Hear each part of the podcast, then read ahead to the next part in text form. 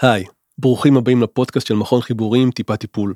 אני רן אלמוג, אני המנהל המקצועי של מכון חיבורים, ובפודקאסט הזה אנחנו מארחים אנשים מהקהילה האקטית, אנשים מעניינים, אנשים חמודים, אנשים אה, מרתקים, אנשים שעושים לנו לחשוב ולהרגיש, והפעם נארח את יסמין פולדר הייד. ורגע לפני שנצלול לרעיון יש לי כמה שאלות קצרות. מה פריט הלבוש הכי אהוב עלייך בארון שלך? בגדים נוחים. איזה מאכל לא תעזי לאכול אף פעם? חיות מוזרות, נראה לי. כשאת אוכלת פלאפל, איזה דבר את לא מוכנה שישימו לך בתוך הפיתה? יש את הפיתות המטוגנות האלה, אתה מכיר? פרוסות. אה, כן. אתה רוצה את זה בתוך הפיתה שלך? זה נוטף שמן, אז נראה לי שלא. כן. מה הפעולה הראשונה שאת עושה בבוקר כשאת קמה? צחצחת שיניים וכולי, אבל אני שותה תה אנגלי. אה, תה אנגלי. כן. טוב, היום אנחנו נשתה דברים אחרים. יופי.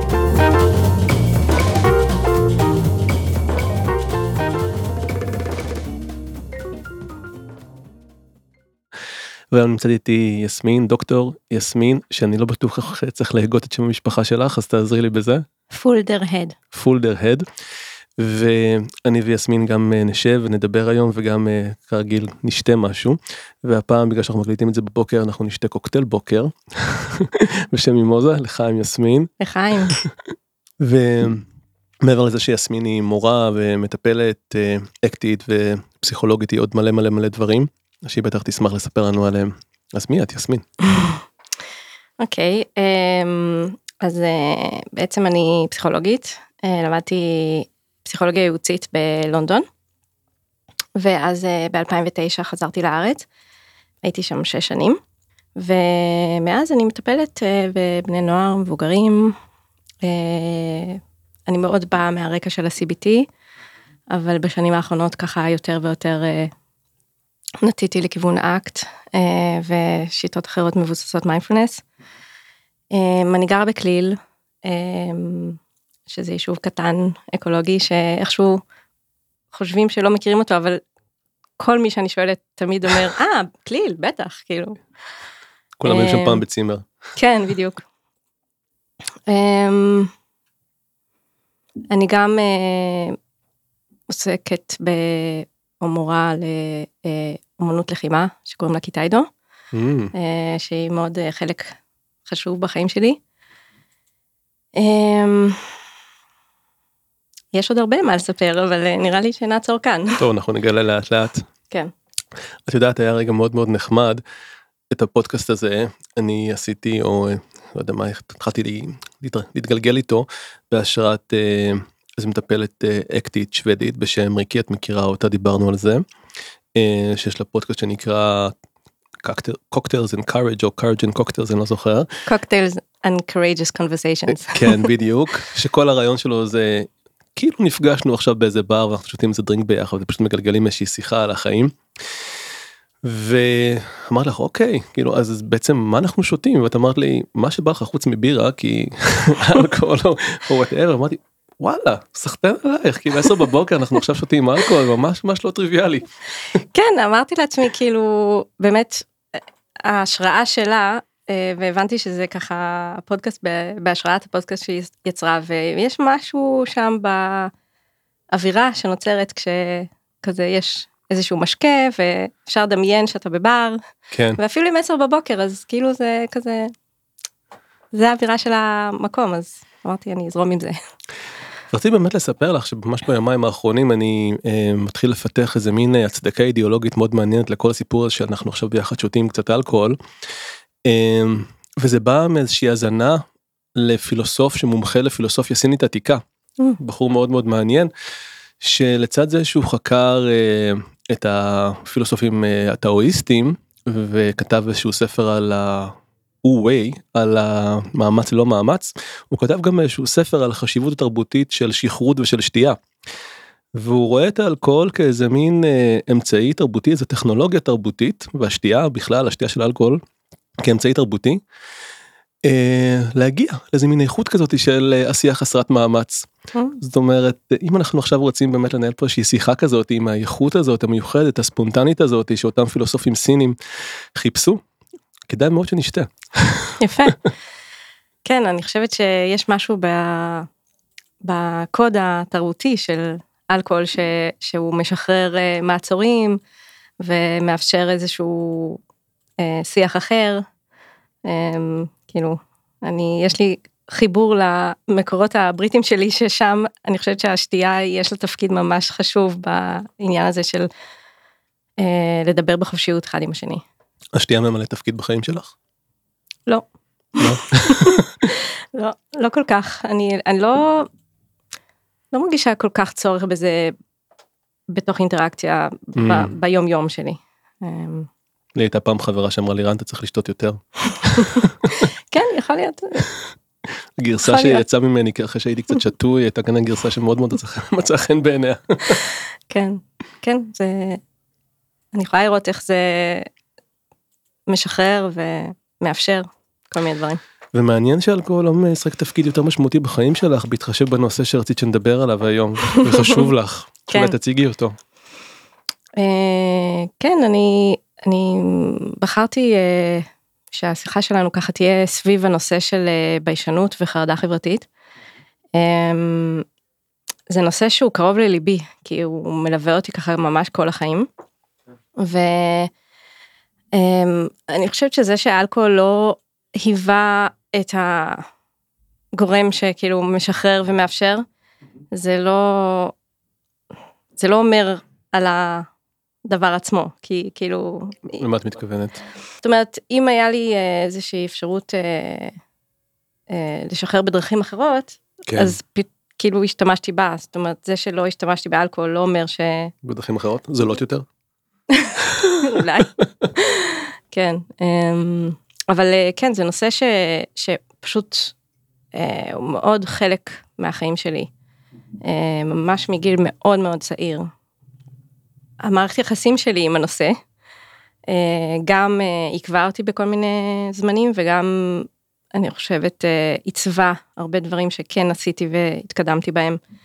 אמ, זה היה כמו איזה, אתה יודע, יער ש, שאתה הולך דרכו. כן. ו... אז הלך דרך הביישנות שלך או עם הביישנות שלך או כן, בדרך אז שהביישנות צללה? פעם, כן, מדי פעם זה היה עם, מדי פעם זה היה במאבק עם, מדי פעם זה היה כזה חלק מהחוויה. אני חושבת שזה גם במידה מסוימת אה, הוביל אותי לבחירת המקצוע שלי. Mm, זה הוביל אותי לסקרנות מאוד גדולה על נשים ועל אה, אה, התנהגות אנושית ועל האחר באופן כללי, כאילו, אז היא יושבת איתנו עכשיו פה בביישנות? כן, אני, אני מנסה לא לתת ל mind כזה, להתערב. אה, כן, נכון. אז אה, נעצור לשתייה רגע. כן, הוא ממש אומר שם, הוא אומר, זה, זו, זו הדרך, קצת אה, להרגיע את ה prefrontal cortex, כן, מקום מושבו של ה mind, ולאפשר לנו רגע לנוע באיזשהו אופן קצת אחר בעולם, כן, בהחלט. השתלטנות שלו. אני, אני מאוד מנסה להשאיר אותו מחוץ לדלת. אמ, כאילו, אם אני אחשוב על זה ש... שאולי יהיו הרבה אנשים שהם מקשיבים לפודקאסט הזה, ו... אז, אז כאילו, הוא עלול להפריע. הלוואי. הלוואי. כן, הלוואי, בגלל זה אני פה, אבל... אמ, ואני חושבת שזה ממש חשוב, שגם אנשים ש... שחווים דברים דומים, או שחוו, אה, שיוכלו להתחבר לזה. אבל, אה, אבל כן, צריך, אה, צריך הרבה עבודה עם ה mind. כן. וואו, אני לא חושב שזה עדיין קרה שעצם השיחה פה הייתה לא רק חשיפה מבחינת התוכן אלא ממש חשיפה מבחינת האקט. זאת אומרת ועכשיו אני ממש מרגיש שאנחנו עושים איזושהי חשיפה ביחד ואני תוהה כאילו איך אני כן. צריך להתמקם פה כרגע. אמ, קודם כל, אה, אני יכולה להגיד לך תודה על זה שכאילו נתת לי את ההזדמנות הזאת Mm. לתרגול של, של הדבר הזה. כן. אמ, היום אני מאוד אה, בהתכתבות עם, עם זה ואני כן אה, בוחרת לעשות את החשיפות האלה בכל מיני מקומות כי, מהמם. אה, כי אני מרגישה שזה מאפשר לי לעשות דברים שחשובים ו, אה, שחש... שיקרים לי כן. ו, וגם עצם, ה, עצם הבחירה אה, לעשות את ה... לעשות את הדבר, כאילו לה, לבחור ל, כן להיחשף, זה כן. משהו שהוא כשלעצמו הופך לבעל ערך. Mm. אז איך נהפוך את השיחה שלנו היום להכי בעלת ערך עבורך? מה הכי, הכי יקר לך שאת רוצה שנדבר עליו? אם אני מבין נכון בעצם כל דבר שנדבר עליו יהיה הדבר. תכלס, כן. פשוט לדבר. כן, כן, לגמרי, אמ, אבל, אבל אני כן כזה, חשוב לי אולי לדבר על החוויה, אה, החוויה, ה, נקרא לזה, הסובייקטיבית של, שלי בתוך עולם של ביישנות, ואפילו הייתי אומרת, אה, ככה, שנים אחרי שלמדתי פסיכולוגיה וככה את ה-DSM וזה, אז כאילו, אז, אמ, אז הבנתי שכשהייתי ילדה, אז בעצם אמ, סוג של סבלתי מאיזשהו משהו שנקרא אילמות סלקטיבית. כן. אמ, שפשוט לא הייתי מדברת בכלל אה, מחוץ לבית. אה, עכשיו, אני חושבת שבעולם המקצועי יש הרבה מאמרים ומחקרים ושיח טיפולי שהוא נקרא לו על הדבר, מהמם. אבל אני לא מרגישה שיש הרבה ממש אה, תיאורים של החוויה הפנומנולוגית של זה. כאילו וואו. של איך זה מרגיש. תספרי. אז זה, זה הסיבה שאני פה. כאילו, אה, אז מה החוויה באמת של, אני מרגיש, בטח זה מרגיש כמו לא להיות מסוגלת לדבר בשום מקום אחר מלבד הבית, אבל אני ממש סקרן לשמוע. כן, זה... יש בזה משהו מאוד uh, מעניין של התכנסות פנימה. בעצם אתה uh, מסתכל על העולם ואתה בעמדה של התבוננות מתמדת. אתה לא לוקח את הצעד ו- ומעורב בתוך מה שקורה. וואו. אתה, אתה כאילו אה, מתבונן. אני שמה לב שאפילו לדבר על זה עכשיו, כזה, אתה יודע, קצת מפעיל את הגוף, כי, כי זה, אה, זה חוויה ש, שיש בה המון המון חרדה. זאת אומרת, זה, זה חוויה של אה, אם אני, אה, אם יראו אותי, אז משהו רע יקרה. זאת החוויה שאת מסתובבת איתה בתור ילדה כשאת יוצאת החוצה מהבית? כן. וואו. איפה גדל דרך אגב? גדלתי בכליל, אה, אמ, אז היה גם מרכיבים סביבתיים שתרמו לדבר הזה. אנחנו ילדי כליל אה, למדנו בקיבוץ השכן, אה, כברי.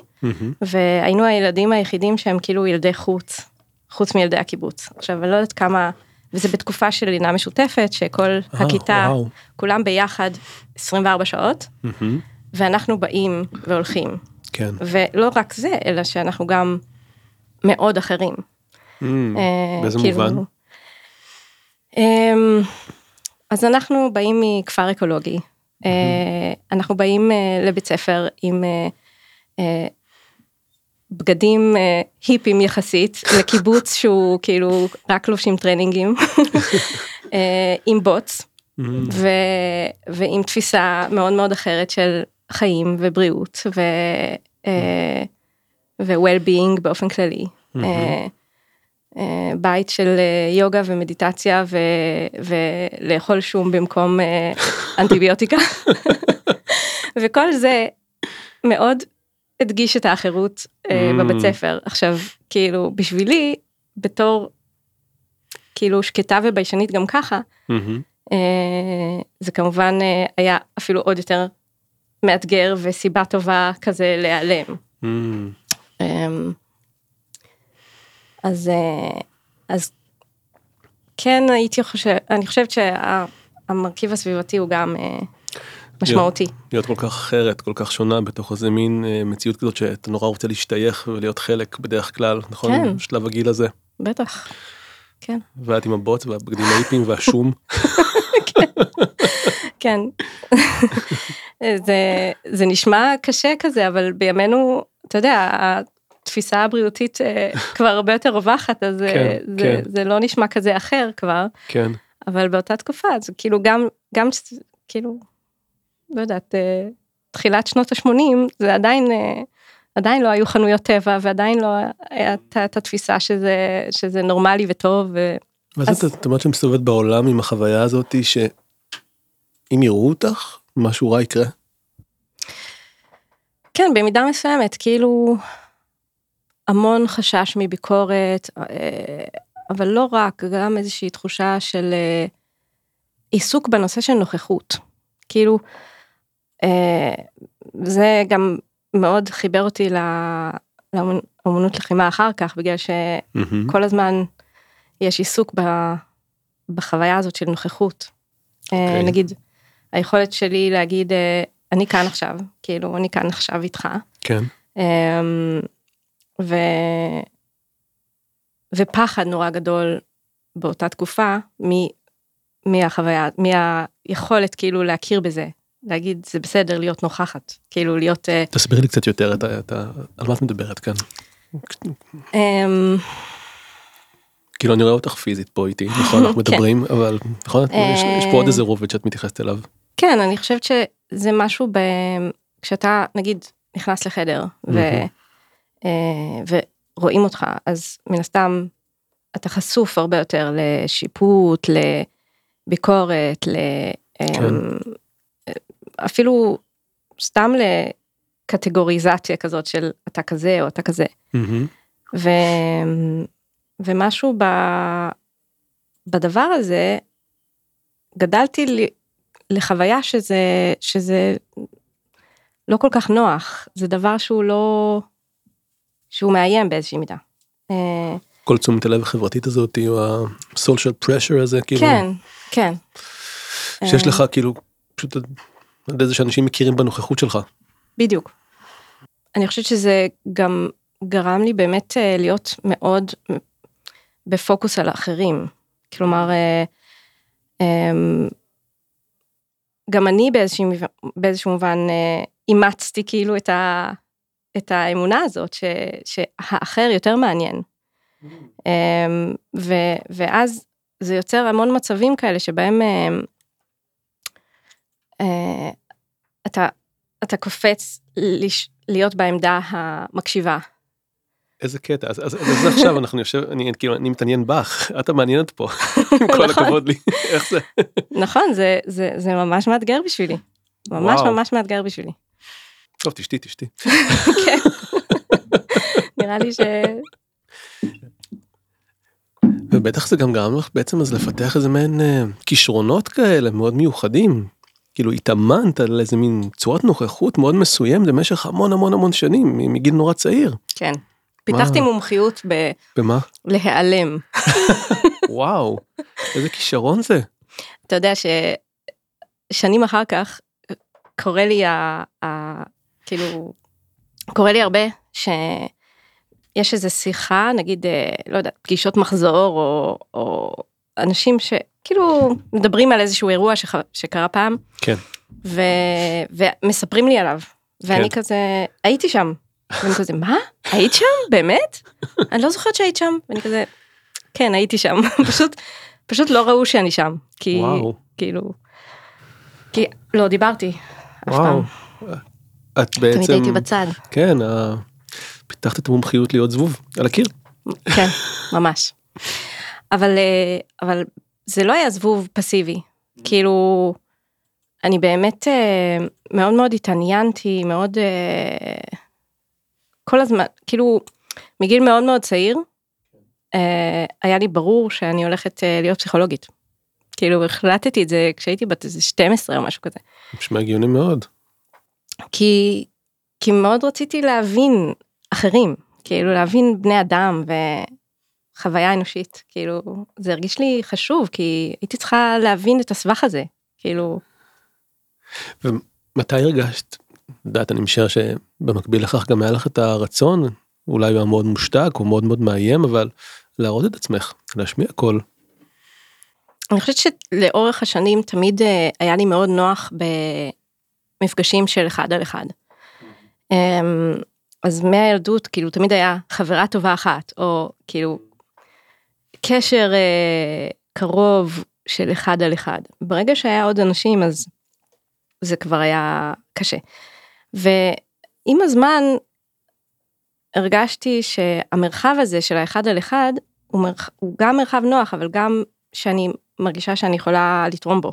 כלומר, אה, אה, כי באמת אה, פיתחתי ידע כאילו איך אה, איך להיות בעמדה הזאת. כן. אה, אז אה,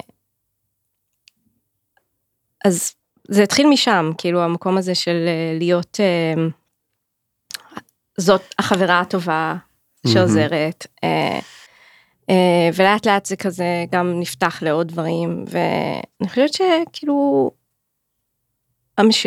בשלב מסוים יותר ויותר אה, דרך הזווית הזאת של להיות בהקשבה של להיות עם אה, בתוך קשר כזה של עזרה כן. אה, מצאתי ככה את המקום שלי. אה, מהמם. ו... ואז אה, במהלך ה... אני חושבת באוניברסיטה כזה התחלתי גם אה, קצת ללמד מהמם. איך זה היה לך? וזה זה תמיד זה תמיד כלל חרדה כאילו כן. עד היום אני מלמדת הרבה כאילו אה, CBT ואקט ו... וגם פסיכולוגיה אה, תואר ראשון וכל מיני בכל מיני כן. קונטקסטים ו... ו... עדיין יש שם חרדה קטנה, כן. כאילו אני, אני כבר חברה שלה, היא לא מאיימת עליי כל כך, אבל, אה, אבל היא שם. כאילו, אה, ו... תמיד זה כזה קצת תופס את הבטן, או קצת אה, עוצר את הנשימה, או כאילו משהו, משהו קורה שם, ו... וכאילו, אוקיי, נושמים ועושים. כן. וואו. את בעצם התאמנת להיות מטפלת מאיזשהו גיל נורא נורא צעיר. לא בדיוק כמו הסיפורים אה, של איזה מין ילדה הורית או משהו כזה על ידי, על ידי החרדה שלך שימנע אותך אה, להקשיב, להתעניין, כל הזמן להיות ממוקדת בזולת. כן. אני אגיד שהילדה ההורית זה גם אה, קצת. כן. כאילו, כן?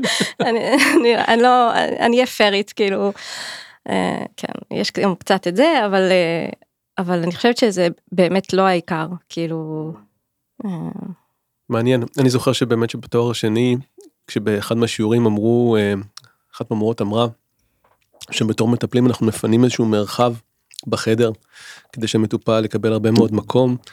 אני זוכר כזה מין קפצתי כזה, איזה מין חלק נרקסיסטי בתוכי קפץ ואמר, מה לא, אני, אני גם רוצה שיהיה לי מקום בחדר, אני לא רוצה לפנות רק מרחב למטופל.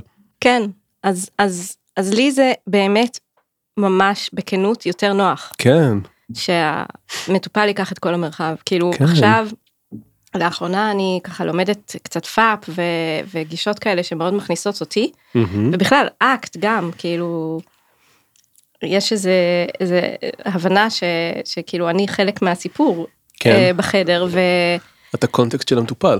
ובדיוק אז אז אה, אז אני כבר לא יכולה להתחבא מאחורי כאילו איכשהו ב, עלה- אני קולטת עכשיו שהלכתי ל-CBT כי כי כאילו מאוד התרחקתי מהגישות הדינמיות וזה כי. Mm, ה transference, לא. רציתי להיות שם, רציתי להיות כאילו מכוונת על הפרוטוקול ועל החשיפות ועל המטופל Mm. ועל כאילו מה שקורה לו. אפשר להסתתר ו- מאחורי איזה מין אה, משהו כזה מקצועי מאוד. בדיוק, בדיוק. אמ, ו, וזה מאוד היה גישה ב, במקומות שהוכשרתי בהם. מהמם, אמ, ולאחרונה אני אני מרגישה שאני מתח... כאילו שההתקרבות שלי לאקט היא מתוך איזושהי סקרנות למשהו אחר. אה, ומתוך איזושהי הכרה ש... שכן אה, יש לי חלק בחדר וזה בסדר. כלומר אה, אפילו לא רק בסדר אלא אלא נחוץ חשוב כאילו את יודעת, זה, זה מעניין ב- בקהילה האקטית, גם אני לא חושב שזה כתוב בשום מקום, אבל יש איזה מין אה, נורמה כזאת, היא לא מפורשת, של חשיפה עצמית. גם בחדר הטיפולים, גם בכלל, כאילו כל מיני דמויות מובילות מספרות על עצמן, מראות את עצמן, ואת אומרת, זה בדיוק המקום שאני הכי נרתעת ממנו, הכי מאתגר אותי. כן ו- ואני חושבת שאתה יודע זה זה כמו משיכה דחייה כזה של אה, של אני מרגישה שאולי עכשיו בחיים שלי אני אני יותר רוצה להתקרב לדבר הזה. הוא, הוא מסקרן אותי כי זה קצת אה, מחוזות חדשים בשבילי ו, אה, ו- והאמת שבתוך ה-CBT עוד סיבה ש- שככה יותר אני יותר נמשכת לכיוון של האקט זה זה שהרגשתי. התחלתי להרגיש שזה מפריע. המרחק. ההתרחקות הזאת כן. Mm, אמ, אז אה, אז אז יש משהו מושך ב, ב כאילו להתאמן באיזה כלי חדש כזה שקוראים לו להרגיש שאני גם שם ולהביא את עצמי לתוך המקום הזה. אני אני אני חובב כל מיני סדנאות כאלה חצי ניו אייג'יות כאלה סלף גרowth כאלה ואני חושב שבאחת מהם אה, היה איזה מין תרגיל שאלנו אחד את השני את השאלה או שהיינו צריכים לדבר דרך השאלה אם היית באמת מכיר אותי היית יודע ש. Mm. אז אם הייתי באמת מכיר אותך הייתי יודע ש. אני חושבת שאני צריכה לחשוב על זה קצת אבל אה, אבל אפשר לקחת את זה גם יותר מאתגר אם זהו זה, מוכנה זה, זה, זהו זה, זה מאתגר אם זה באמת מאתגר. תכיר אותי אז תרגיש ש.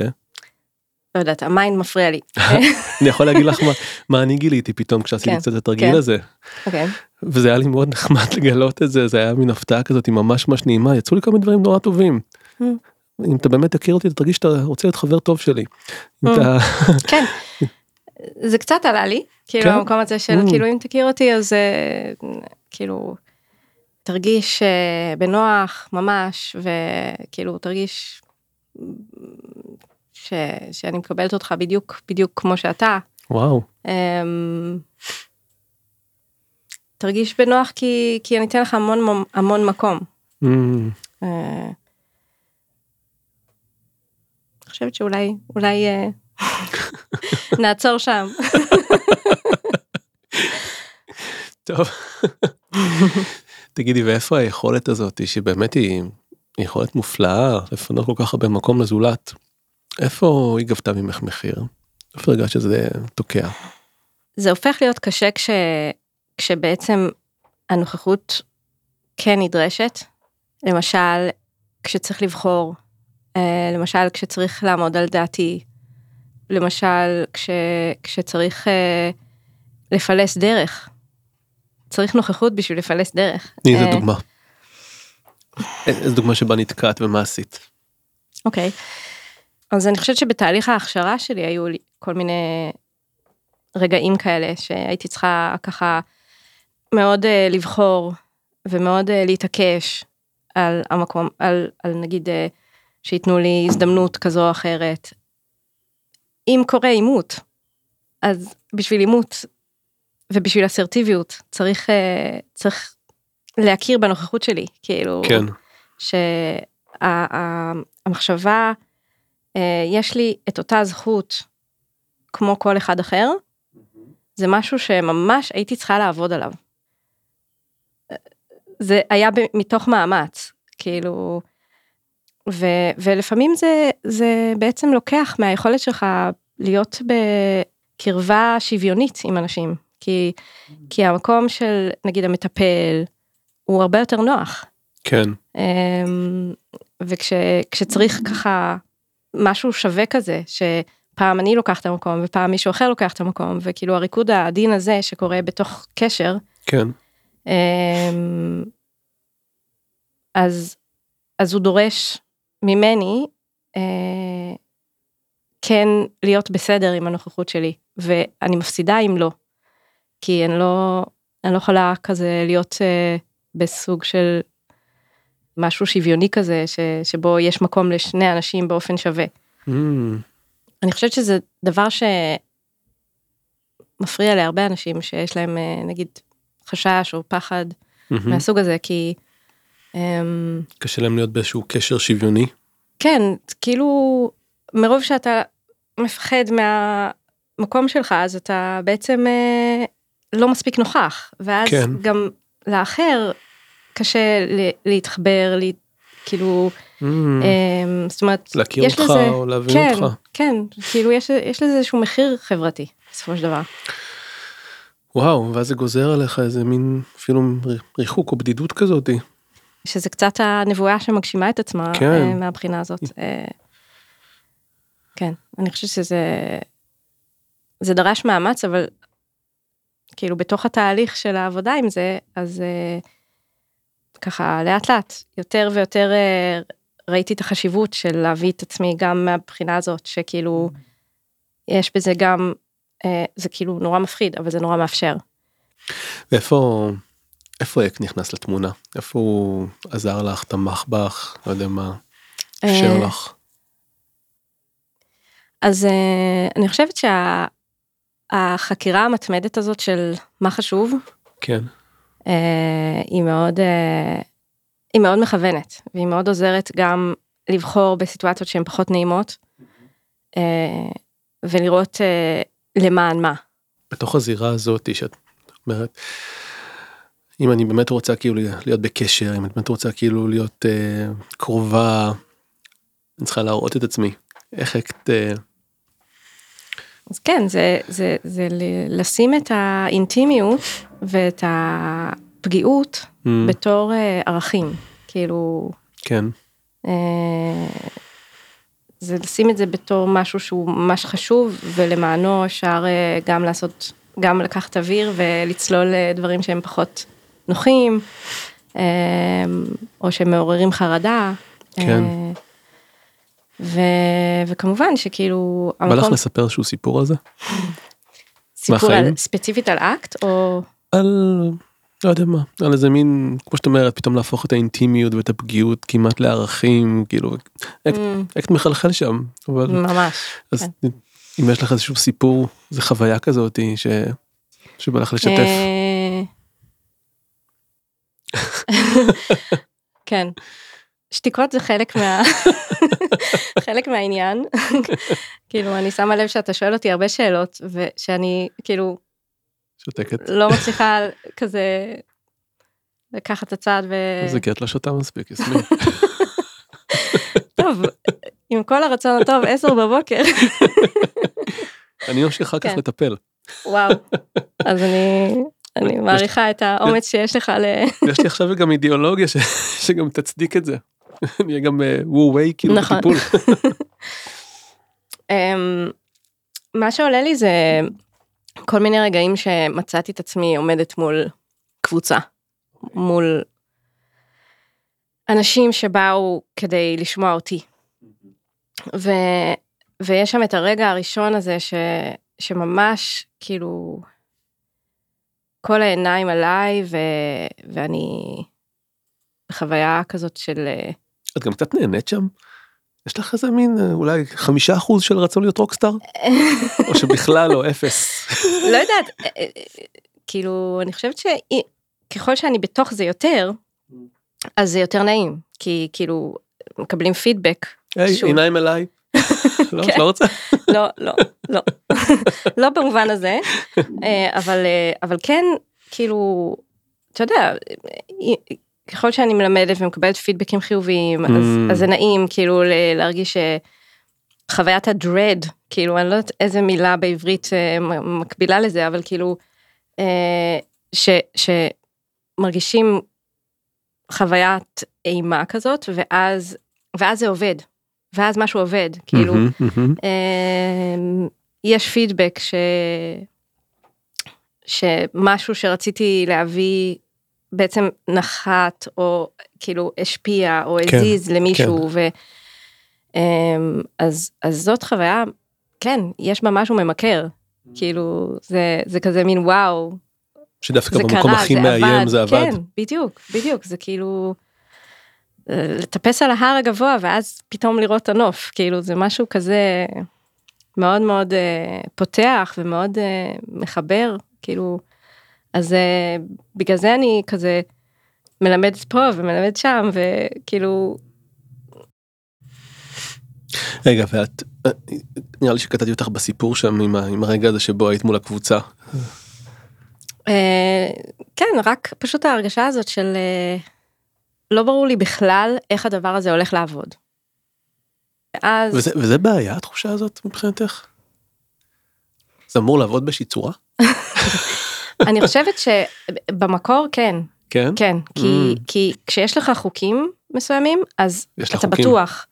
כלומר, כי אם אתה יודע נניח אה, אה, מה מצופה, או מה אמור להיות פה, או כן. איך הדברים אמורים להתנהל, אז, אז אתה יכול להרגיש יותר בטוח. כי אני כאילו. יכול רגע להגיד לך איזה משהו על זה? בטח. לא, כאילו אני, אני מקווה שזה לא לחשוף מדי אבל בעצם גם משתתף באיזושהי קבוצה שאני עכשיו אה, מנחה ובקבוצה הזאתי אין לי בעצם מושג מה הולך להיות.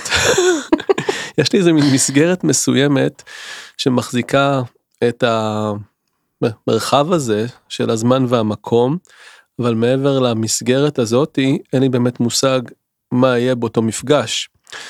זאת אומרת החוקים הם אה, הכי הכי לוז שיש ומבחינתי במקום שבו אני נמצא היום יש בזה משהו כל כך משחרר כי כמעט אין שום אפשרות לטעות.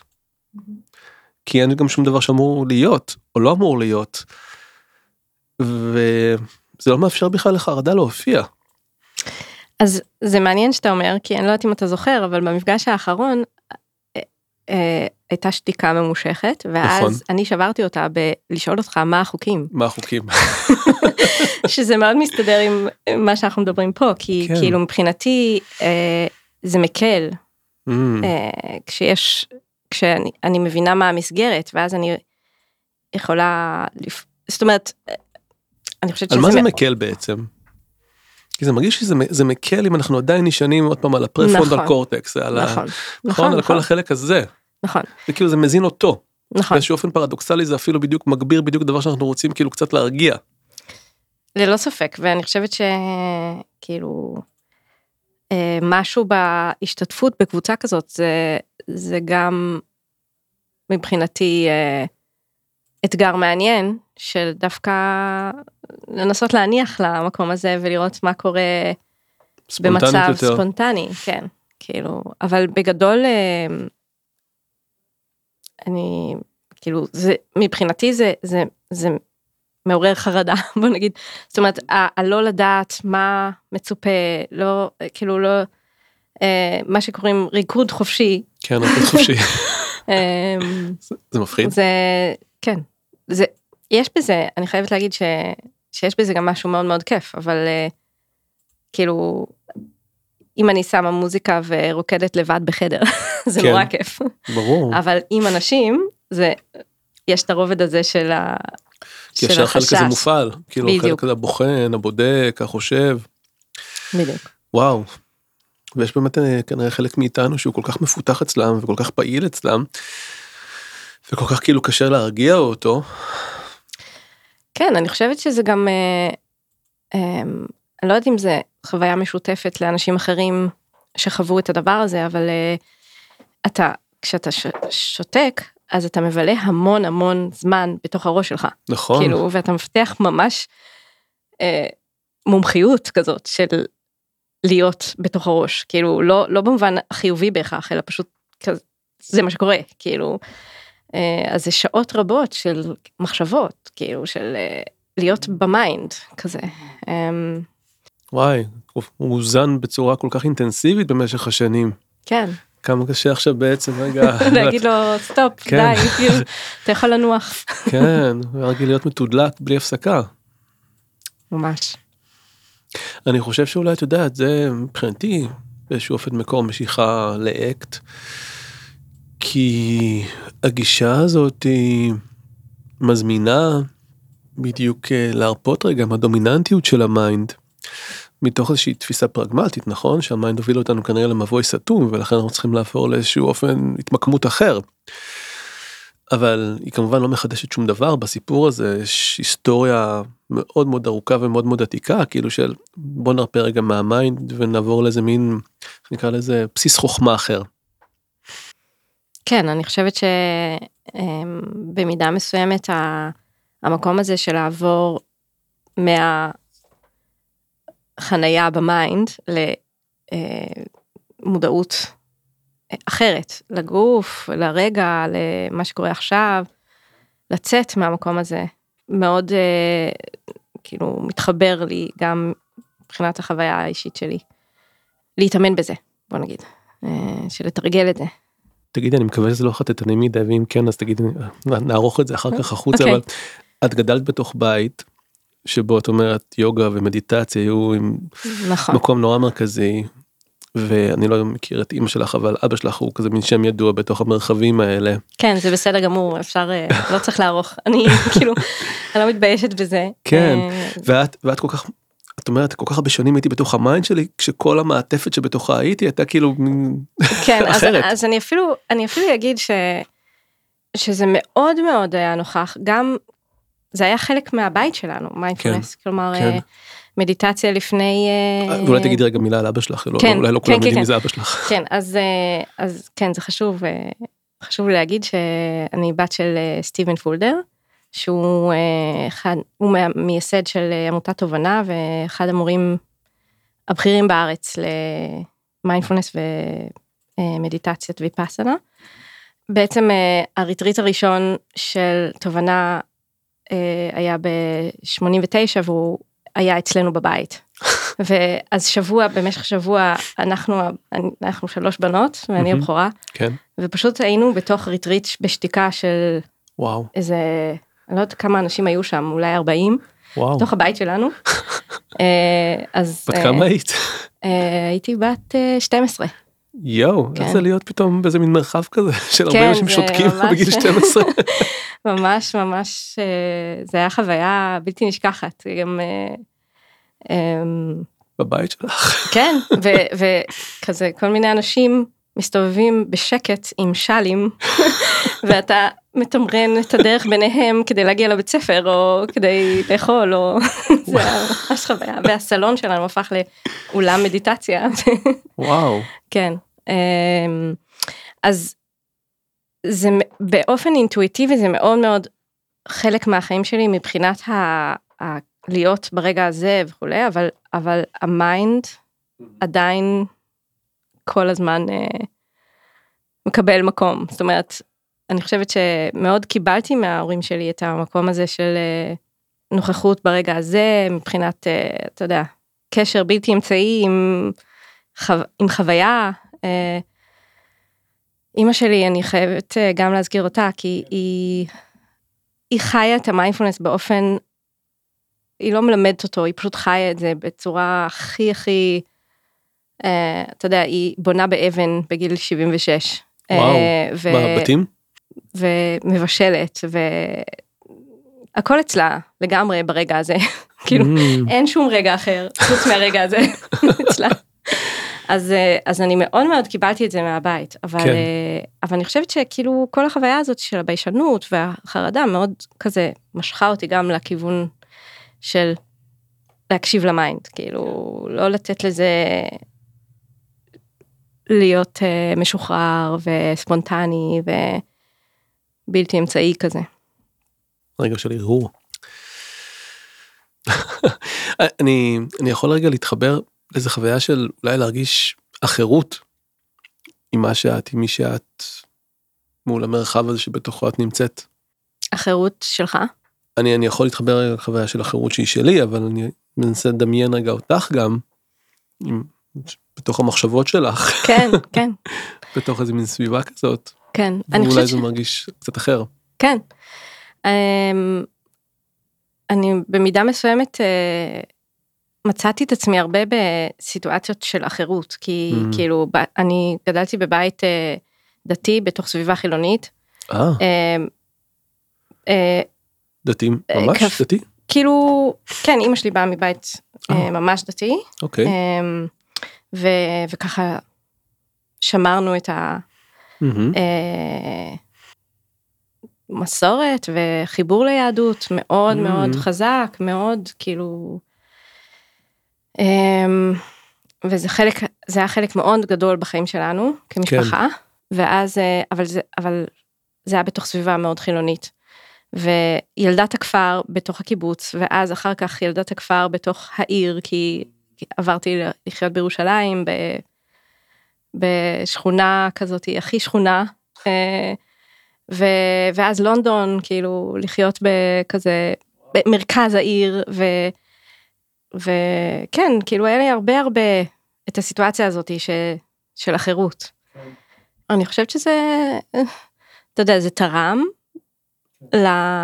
לנושא, אבל, אה, אבל זה גם, אה, כאילו, ב, היו הרבה מקומות שזה גם היה נעים להיות אחר, כאילו מיוחד, מעניין, אה, וקיבלת תשומת לב שלא רצית. כן, הרבה פעמים זה, זה, זה אמר אה, שאלות כאלה של איך זה לגדול בכליל, ואיך זה לגדול, איך זה להיות הבת של סטיבן, שאלות שאני מקבלת הרבה, אוקיי. אה, או כל מיני כאלה דברים. כן.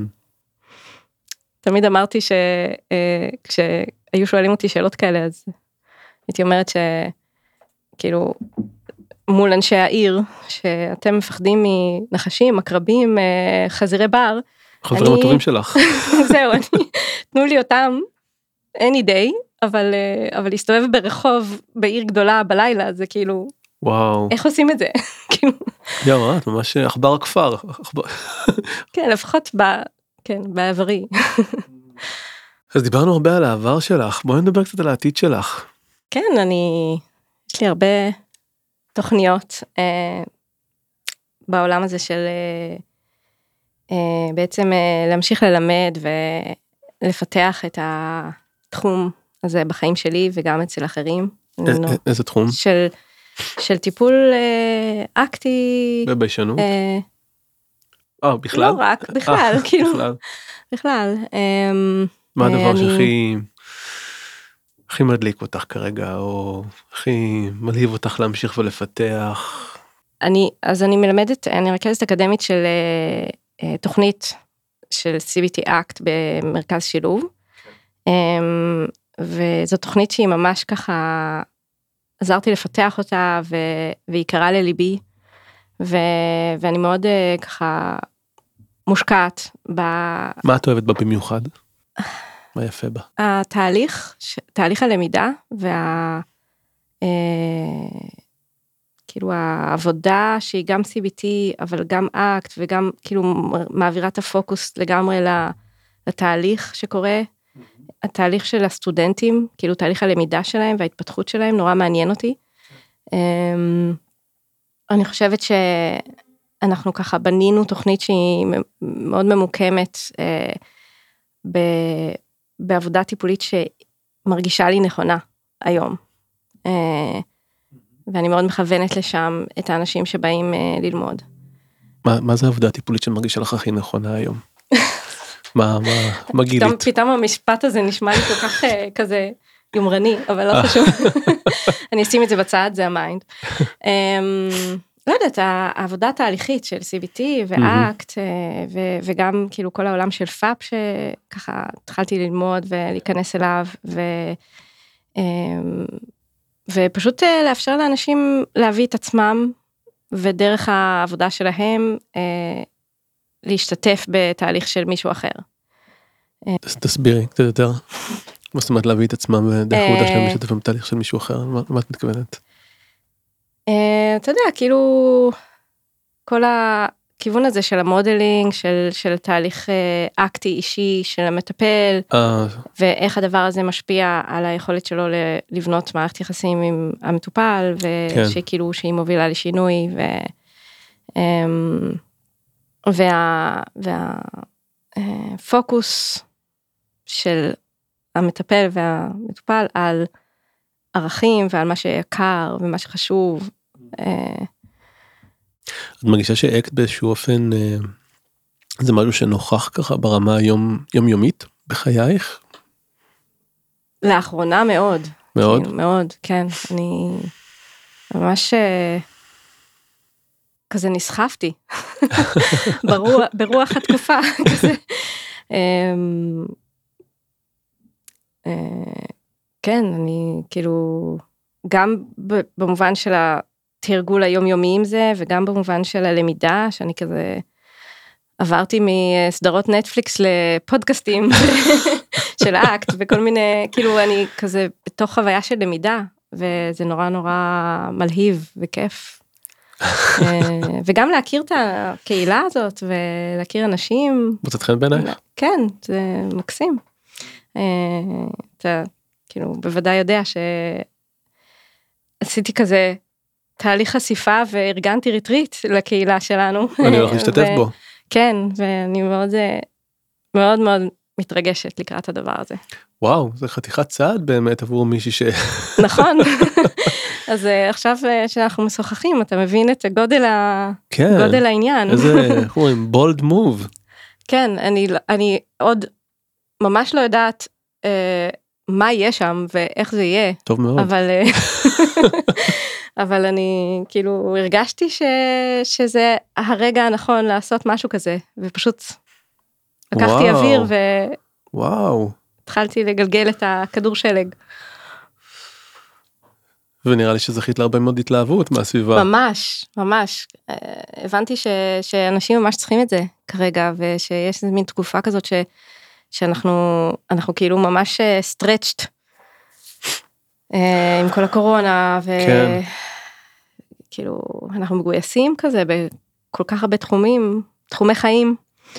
אה, אז, אה, אז הרגשתי ש, שאני רוצה לעשות משהו שיאפשר עצירה, כאילו, רגע, כן, ריטריט. ריטריט, בדיוק. איזה יופי. יואו, יסמין, אני, אנחנו צריכים אה, לסיים. לסיים, כן, כן. ואני ממש רוצה להגיד לך, כאילו, תמשיכי להראות את עצמך. איזה יופי שאת מראה את עצמך, איזה... איזה כיף לסביבה שאת מראה את עצמך. תודה. תודה. תודה רבה על ההזדמנות הזאת אה, לתרגיל חשיפה. אה, אל תודי רק לי, תודי גם לקאבה, לא יודע איך קוראים לזה, ג'ום אה. סרה. כן, כן, גם היא, היא עזרה קצת, תודה שהסכמת, תודה שהשתתפת. בשמחה. תודה תודה. רבה. עד כאן הפודקאסט של מכון חיבורים טיפה טיפול. אם אתן ואתם אוהבות ואוהבים אקט ומעוניינות ומעוניינים להתנסות בטיפולי אקט, אז אתן ואתן מוזמנות ומוזמנים לפנות למכון חיבורים ולבדוק התאמה. המכון הוא בית למטפלי אקט וגם מכשיר ומדריך מטפלים ומטפלות שאוהבים אקט. תוכלו לפגוש שם גם אותי. ולסיום, אני רוצה להודות לשם הפודקאסטים ויצירות סאונד על ההפקה ול Investor 360 על האירוח. אני הייתי רן אלמוג, נשתמע.